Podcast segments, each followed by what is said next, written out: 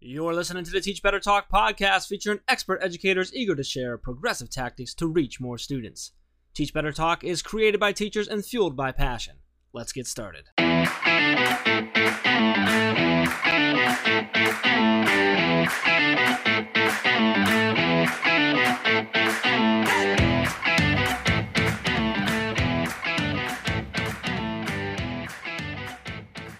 Hey everyone, welcome to episode 272 of Teach Better Talk podcast. My name is Rae Hughart, and as always, I have the one, the only, Mr. Jeffrey Gargas is in the house. Jeff, you were out of town last week. We barely survived. I'm glad you're here. How are you?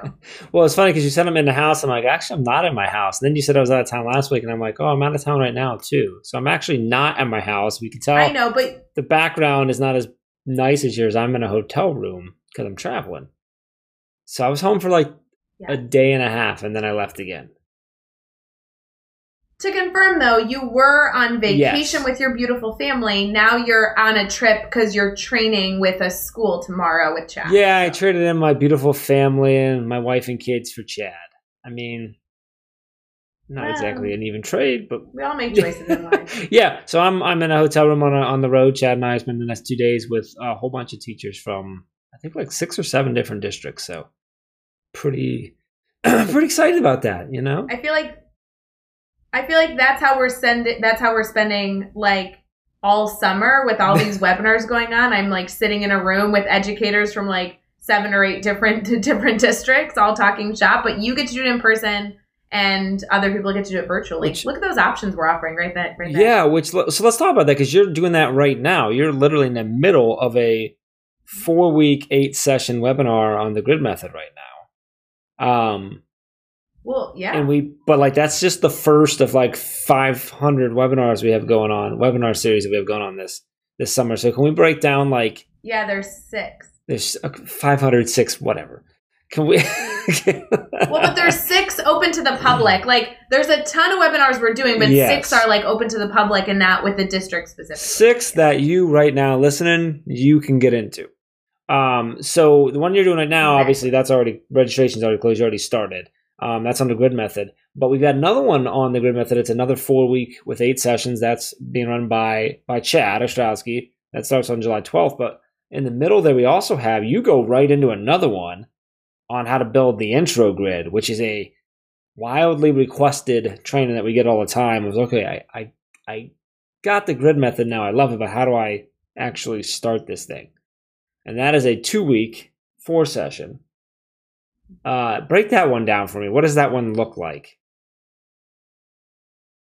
Well, it's really popular over the summer because educators are thinking about how to start their year off in August. And the reality is that if you run a mastery classroom where students are able to take ownership over their learning, you can't just like walk in and have that expectation. We need to teach our students how to be learners, how to be explorers. And so our intro grid allows teachers to not only come in and discuss that concept, but also build their own introduction grid so that they're able to have that resource when they start the year off. It's essentially your first unit that you would be doing within the first few days of your classroom. So I really like it. And we're actually doing two of those. So yes. depending on what you're interested in and depending on what your summer looks like, we have an introduction webinar, um, intro grid webinar going on at the beginning of July. It overlaps with Chad's webinar that is also on the grid method, which is that deep dive. It's our workshop. You're building a grid with the man himself who created the grid method. We also, during that time, have the weighing in to earn buy in, which is an incredible webinar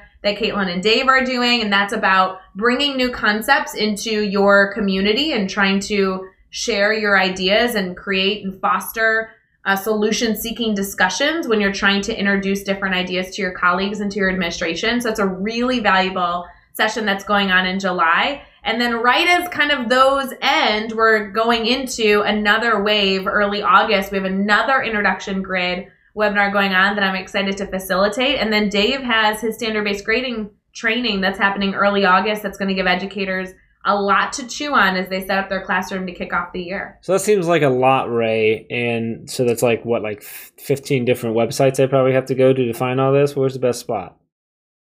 Okay. We'll make it easy. So I don't know if you guys like to explore, but if you want to make it easy, go to the homepage, teachbetter.com. Literally scroll down. It's the first thing. You can click on every single webinar and you can find the dates and who's the facilitator and everything in between. If you want to explore further, you could go to teachbetter.com slash professional development. That really has everything and anything, but uh, the homepage will get you what you need. And the nice thing about all these webinars is that uh, every session is recorded and then stored in an online course that you then have lifetime access to as part of your registration as well. So if you miss a session or you want to go back and and listen through as you're going through the process again or, or reflect on a piece or, or re- need a refresher, whatever it might be, they're all recorded. So um, so that's a nice little bonus. Well, and they're not only recorded, but I really feel like this is important they're recorded and they're uploaded within 24 hours. Yes. So if you're an educator in this webinar, you're not like missing sessions and then they're all uploaded at the end, similar to how we do some of our live series because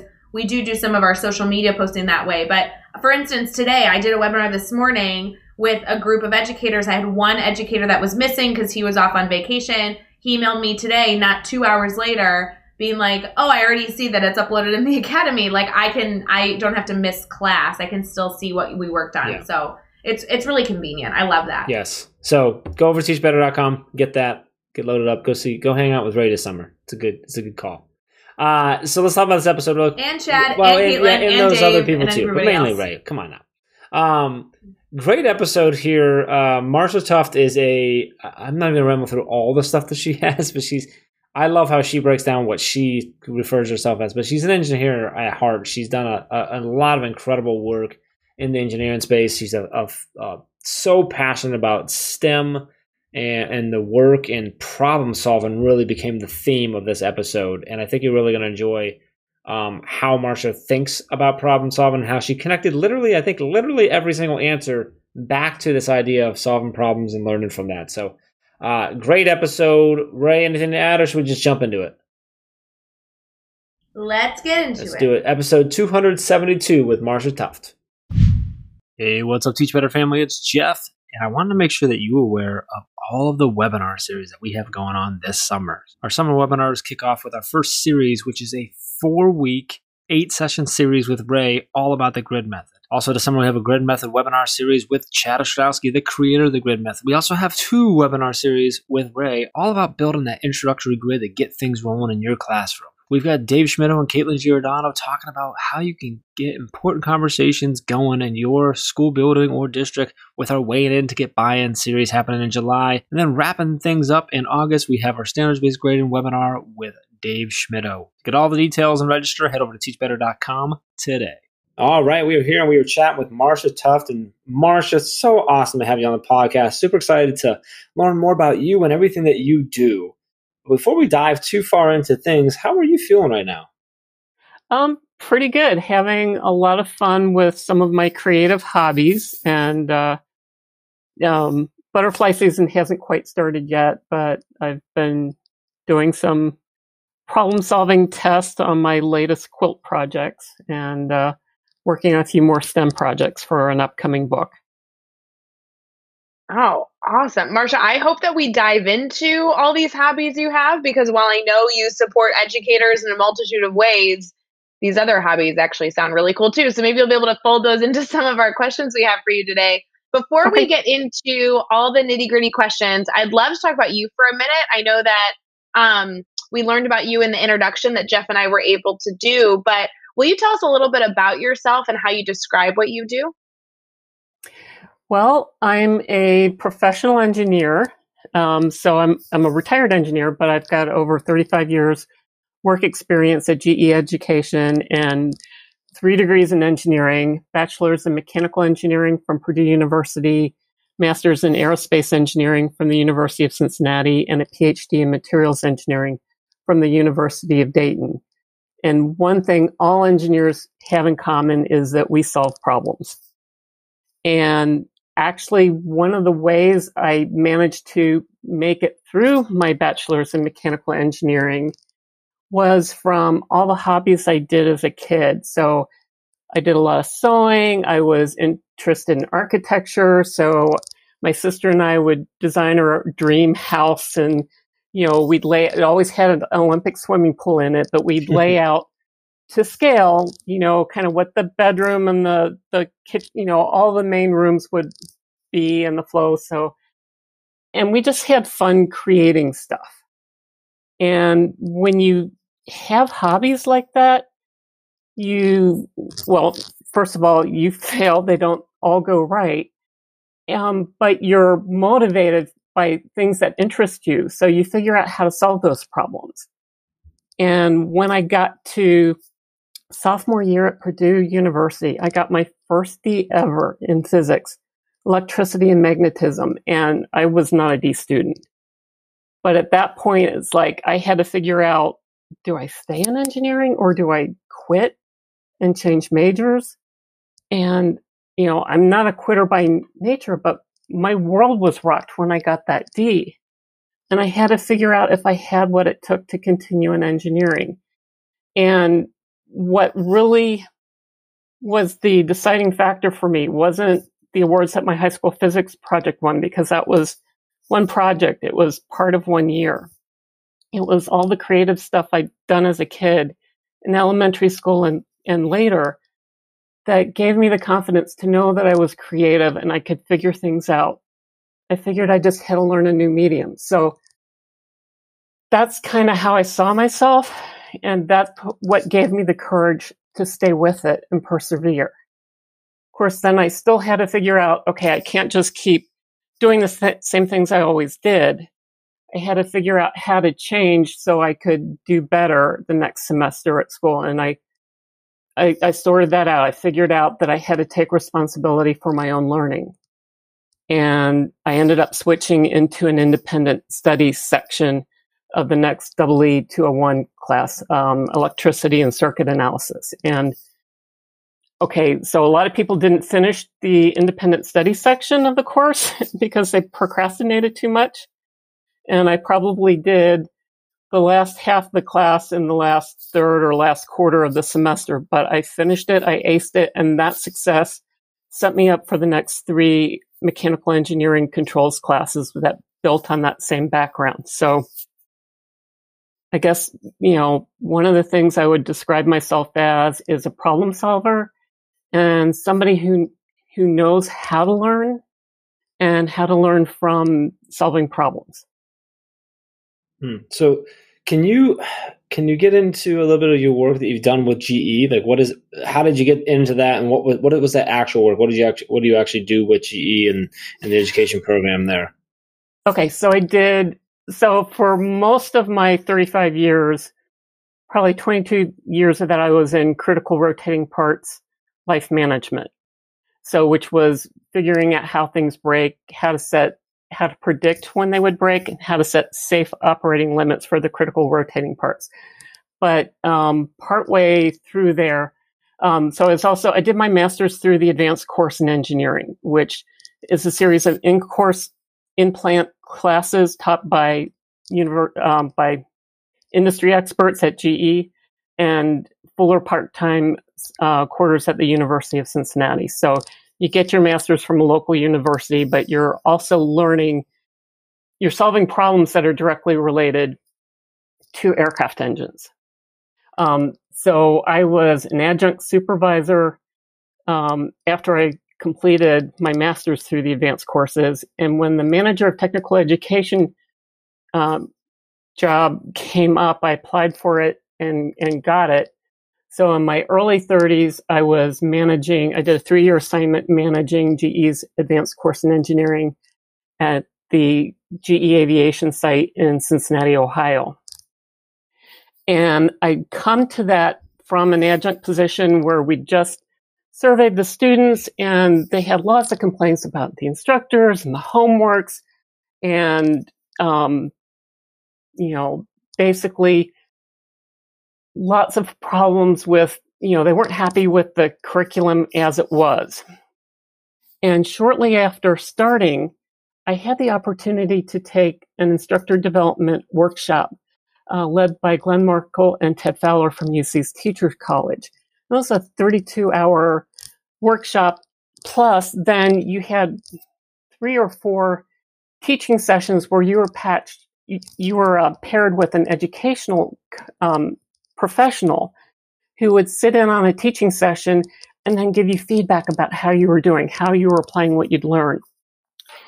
And that gave me the insight to understand that the problem with the advanced courses, the instructors saw the students as being problems. They weren't motivated. They weren't learning. The students saw the instructors as not knowing how to teach and boring. And we are also getting to large class sizes of 50 to 60 students. And, you know, that kind of changes the dynamic of what's going on in the class. And what I learned, the insight I had was our instructors didn't have effective educational methods. Um, once you get out of high school, you don't have to know how to teach to teach in college. You just have to be a technical content expert. And teachers learn so many things that help them to be effective in the classroom. And our industry experts didn't have that. So one of my first tasks after leading, after taking the um, technical education role was persuading over half of our instructors to go through this instructor development curriculum. And the changes it made, it, it was night and day. I mean, before they would basically be doing lecture dump method. So you'd be in a four hour class once a week writing notes until your hands cramped. And then you had a homework assignment that was a long, in depth problem that took about on the order of 40 hours to solve. And you got to work in teams and you were often out of your comfort zone. But the feedback from the students was, gee, there's a lot of work and not a lot of payoff. And the classes don't always set you up for success in being able to handle the homework. And what the instructors were able to do as a result of that training was engage the students more during the lectures. So there was more efficient um, information processing during the class, and you actually felt like, okay, I've, I've learned something. I can retain it. I understand how to apply it to the problem. And then we'd come back and we do a recap of the homework the following week to kind of close the loop on that that that whole uh, situation. And and along this process, I basically rediscovered my joy of learning. And then I went on to, after leaving that assignment. It was a tough decision for me whether to stay on the technical education side or go back into the engineering side. And um, I decided to go back to the engineering side, and I worked then on my started a PhD in materials engineering concurrently with going back to my old um, department, which included the critical rotating parts life management. Mm, that's a really cool journey. I really I love how you, utilize the, the conversations and the feedback from from the, the students that were in there to help them take a look at and reflect on that program and, and adjust and, and improve it. So, and uh, I learned so much from that assignment. It just, it really changed my life, getting insights into how people learn, how to motivate them. And then some of the stuff I did since with training dogs, it's like, okay, it all ties in. And some of the cool dog training I've been able to do after that. Um, clicker training wasn't a thing when I first started training dogs in like 1987. And in the early 90s, they, um, the local instructors weren't so great at teaching it, but around, I want to say 2008, um, I got to attend a, um, basically a week of seminars with Susan Garrett, who's one of the top dog trainers in the world and a world agility champion. And her method is really, it's a problem solving cycle. So you, you define the problem, you figure out what you want to teach the dog to do. The dog has a choice. And this is the thing that differentiated her from everybody else was this problem cycle that really step two is the dog has a choice. You set them up by framing a problem.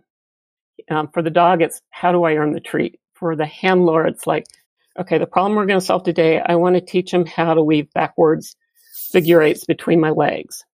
Okay, you got to break it down into tiny, tiny steps because you can't teach that in one session. But the dog learns the clicker game, which is, okay, what's going to earn me a click, which means I get a treat. and they just start offering behaviors until you find something that you can reinforce that gets you a tiny touch closer to your goal. They get a reward for that. That's the feedback that they're on the right track. And wrong is wonderful. So this is like me and my hobbies with sewing and other stuff. It's like, it's so much easier to learn to solve problems when you get immediate feedback. So in the dog training role, the facilitator is is kind of setting the dog up for success, trying to keep them in the sweet spot for learning where it's challenging and they have to think through it. But it's easy enough that they can be successful and make positive progress. So when you set them up for this, eventually it's like weight training. You've got to increase the criteria, you know, so that they're actually learning something. They're figuring out how to get closer to this ultimate goal, but you're, you're breaking it down to chunks where they can be successful and they're getting enough feedback, positive feedback. They're being successful enough of the time that they can keep going and keep learning and keep refining. And I love that. That's just, that's in a nutshell how I solve problems. When, when it's my own hobby, then I'm close to the problem and it's like, okay, I know if I'm happy or not. I try something. Did this work? I have this goal with this one of these quilts. It's, I'm doing this Art Deco poster from a Monaco Grand Prix from like 1935. And I've been interpreting the elements of the poster in fabric and thread. And so I've solved one bit of a problem at a time how to transfer the detail to the fabric, how to how to add the right amount of detail, and now I'm figuring out how I want to quilt it. And I was like, okay, I want I think I want to use this new technique, ruler quilting, but I got to learn this technique, so I got to solve some similar problems on smaller projects where I can learn those skills and figure out is this going to do what I need it to do before I put it on this big big project that I've spent tons of hours and years on actually. So Marsha, I love you. I love I love how everything goes back to, to, to solving a problem, regardless of what you were talking about when you were talking about the in the mm-hmm. education into into dog training into the quilt, and it, it, really does go back to what you originally said, which is you're a problem solver. So mm-hmm. that gets me. I'm excited. I want to get into one of my favorite questions, which is around failure. So I'm excited to hear how you solve this problem and get through it. Um, but can you share a story, a time with us in, in particular time of a, a specific a failure or challenge that you had to overcome and kind of take us there with you tell us what happened. How did you solve that problem? How did you overcome it? And what did you pull away from that experience? Well i mentioned the the bachelor's in mechanical engineering where i got a d in physics. So um, and i can talk about a different example if you want but no you go wherever you wherever you want to take us we're with you. Okay. Well so when i well, I can do a parallel, maybe closer to some of your um, um, some of your students was the the time I got a C in algebra in whatever seventh or eighth grade, and I was used to being good in math, and I couldn't get I couldn't get the word problems, and you know it's you kind of put it off. It's like, well, it's not really a problem. I'm you know I'm getting through the test, and then you see that big C on the report card, and it's like, um, I'm maybe a B student. I'm mostly an A student and you're afraid to ask for help. And when I got that C, I finally had to admit to myself, it's like, okay, I'm not getting this on my own. Um, and it was scary for me. Um, I wasn't used to having to go to the teacher and ask for help. And I finally got up the courage to say, okay, I'm, you know, I need help. I'm not, I'm not getting this. And so I, I, went after school and I got help and, and, teachers are always so happy to help if you, if you just ask. I don't know the single teacher that would turn a student away and say, nope, sorry, tough luck. Figure it out on your own. But for me, the hard part was admitting to myself that I needed help and then going and asking for it. And it was, it was the, all the word problems that I guess they still use and you know where you got this paragraph and you have to read it and you got to figure out how to set it up and solve it. And you know, I don't know if it took like a week where I had to go after school and I was working with the teacher until finally I started understanding and I started getting it. And once it clicked, it was a lot of fun. And that's the other thing I think kids don't really understand. Some, some, it's real common for, to hear somebody say, well, if it were meant to me, if it were meant to be, it would be easy. And, you know, I guess I'm just not cut out for it. And the truth is we get bored by things that are too easy for us. And when you learn to do hard things, doing hard things becomes fun. And that's what solving the algebra word problems became to me. It's like once I got the hang of it, it was a ton of fun. And algebra really set me up for, for engineering. I mean, a lot of the equations we use, you're manipulating variables on different sides of the equations. And if you can do simple math, three times four equals two times six, you can do the numbers all you're doing with algebra is you're substituting the numbers with variables that represent something else. And you learn to manipulate them. You can solve tons of problems. And so I, I have lots of fun with my quilting hobby. I figure out how much yardage I need. I can figure out how wide the fabric is, how many strips of fabric I need, what my design, I kind of lay out my design I figure out how much, how much I need of each color.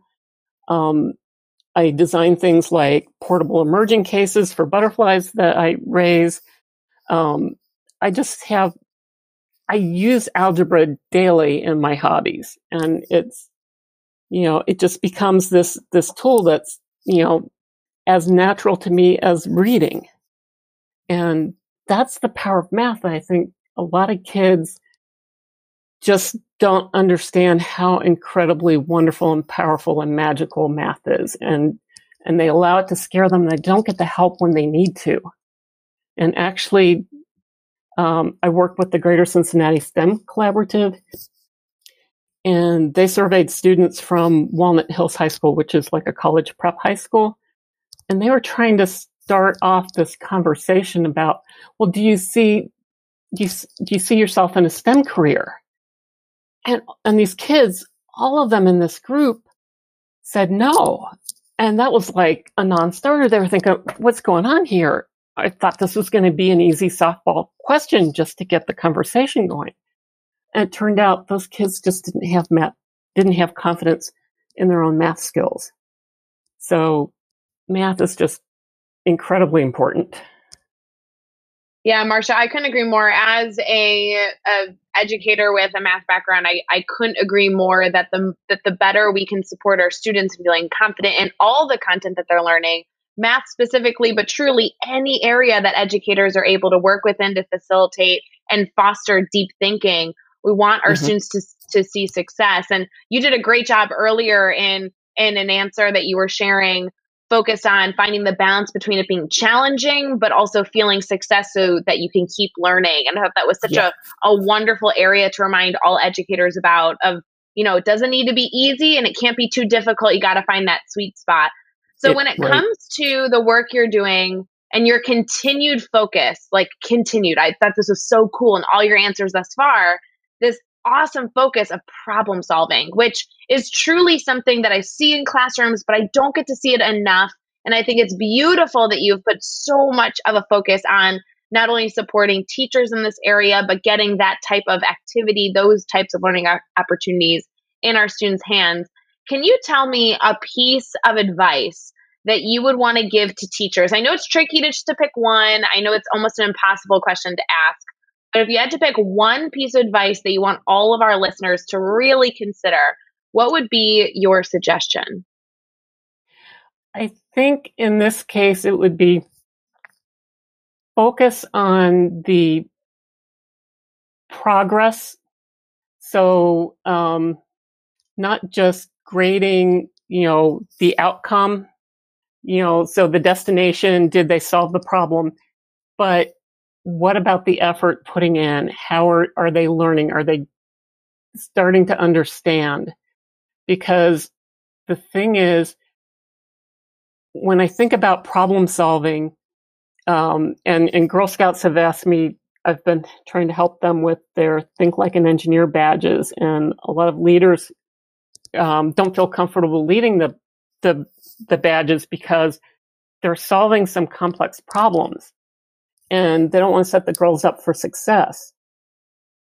And I think with a problem solving approach, that it's more important to figure out how you can help lift the students' self image of themselves to recognize, hey, you put a lot of effort in this and you learned something. So focus on the journey and the learning process and not so much, you know, did they build the perfect project, but what did they learn? Not necessarily was it, you know, a competitive A or B, you know, because everybody's at a little bit different level.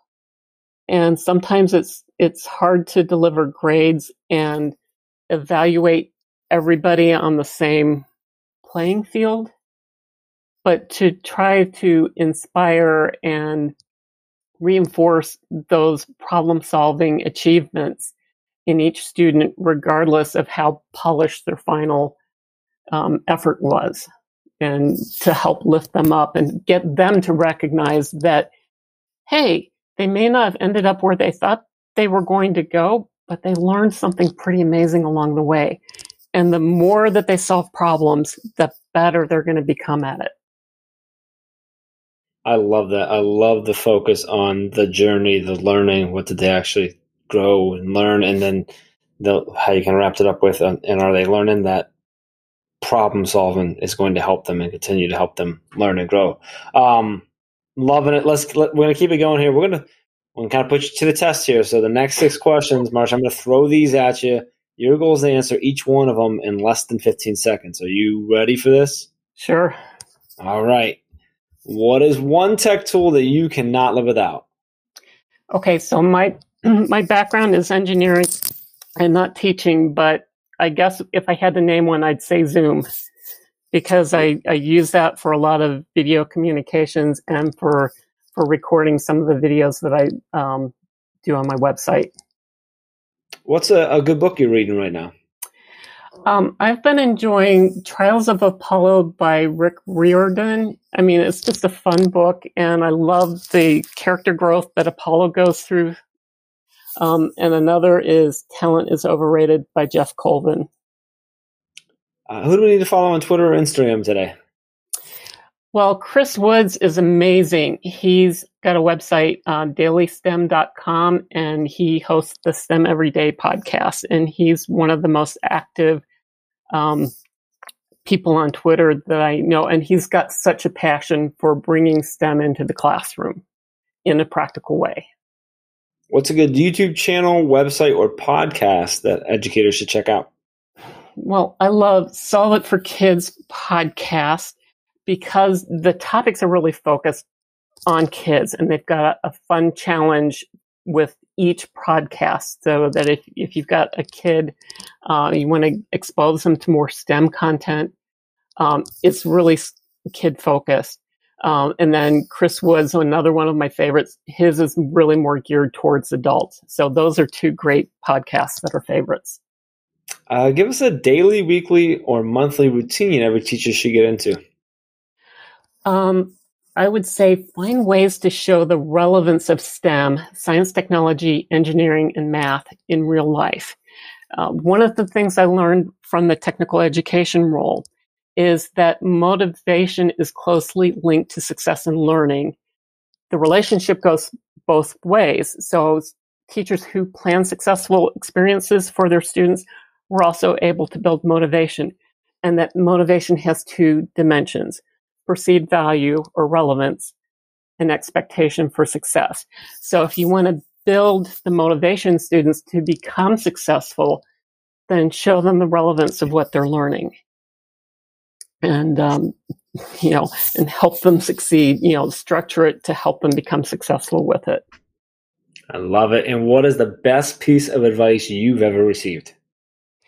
I'd have to say it's um, some feedback I got while a summer engineer working at Procter and Gamble, and it was about receiving feedback and understanding others' points of view. Um, that there's no single reality, and that so so P&G had one of the most balanced performance appraisal processes I've ever seen. So for everybody from the you know, the summer engineer to the plant manager, um, they would list three relative strengths and three relative weaknesses. And you can usually maximize your potential to focus on your relative weaknesses rather than making your strengths stronger. But one of my weaknesses in that performance review was um, a presentation I gave to the plant manager where I was presenting the results of my project and I was perceived as defensive. That wasn't how I felt. I felt excited, prepared. I was eager to jump in on the questions. Um, I think I actually was cutting some of the questions off. That's how eager I was to answer. And my manager had to catch me in the act as I was responding to his comments in the performance appraisal. Marsha, you're doing it now before I understood. Oh, this is the behavior. I'm feeling excited and motivated and eager and it was being perceived as defensive. That that was when the light bulb really came on that I understood, oh, you know, things that I do can be totally misconstrued or or come across in a totally different way. And it's hard to ask for feedback. Um, and sometimes it's hard to listen to the feedback, but that's where you get the greatest growth is asking, you know, being open to feedback, processing it, um, and then taking action on it. And it can make a huge difference in your world. You can learn so much. Great piece of advice, Marsha. I have loved hearing all these answers so focused on being good problem solvers and really doing what we need to do to support students in and in areas of feeling success. I, I found that theme so consistent. I think that it's something that will resonate with all of our listeners, and I really want to make sure that they stay connected to you. I know that you have a website and a Twitter handle and a YouTube channel and a few books. Would you mind sharing the places that we can stay connected to you? And then obviously, these resources will also be in the show notes for our listeners to go and engage with. Sure. My my website is putneydesigns.com. And on it, there's a STEM menu where I've got a lot of my STEM projects. On the About page, you'll find more information about how to connect, where my YouTube channel is. Um, under the books menu, you'll see information about my three books. It's uh, Putney and the Magic iPad series. It's got a STEAM theme, science, technology, engineering, art, and math. And she just, she solves a lot of problems and she's got a magical mentor in the form of a magic iPad that kind of helps her sort through her journey. Um, you can also get me on, I'm on Instagram under MK Tuft. Twitter, I'm not real active on Twitter, but it's uh, Marsha Tuft is the the one I use most. My Facebook author page is MK Tuft. So those are, and, and I have a um, newsletter uh, you can subscribe to on my website. And I, you can also, if you scroll down to the bottom of any page, there's a contact us um, area where you can put in your your name and email address and a message, and that comes to me, and I read every email. So if you've got any suggestions for projects or things that you would like to see, I would love to hear from you. I love it. And you know, you can find all the links and all the resources and everything we mentioned in this episode over at teachbetter.com, as well as the really important links for connecting with Marsha and keeping this conversation going. So make sure you head over to teachbetter.com for all of that. Be sure to hit subscribe so you don't miss any upcoming episodes. And if you can give us a rating and a review, we'd really appreciate that as well. Let's keep taking this one step further, think of just three of your colleagues who need to hear these amazing stories and connect with these amazing people and just share this podcast with them. Marsha, thank you so much for coming on. I just, I love hearing your story and the way you think about things and the passion you have for everything you do and what you're trying to share with people. And just really appreciate you taking some time and, and sharing your story and your passion with us. Thank you. Thanks so much for having me. I really enjoyed being on your podcast. Until next time, let's get out there and let's teach better.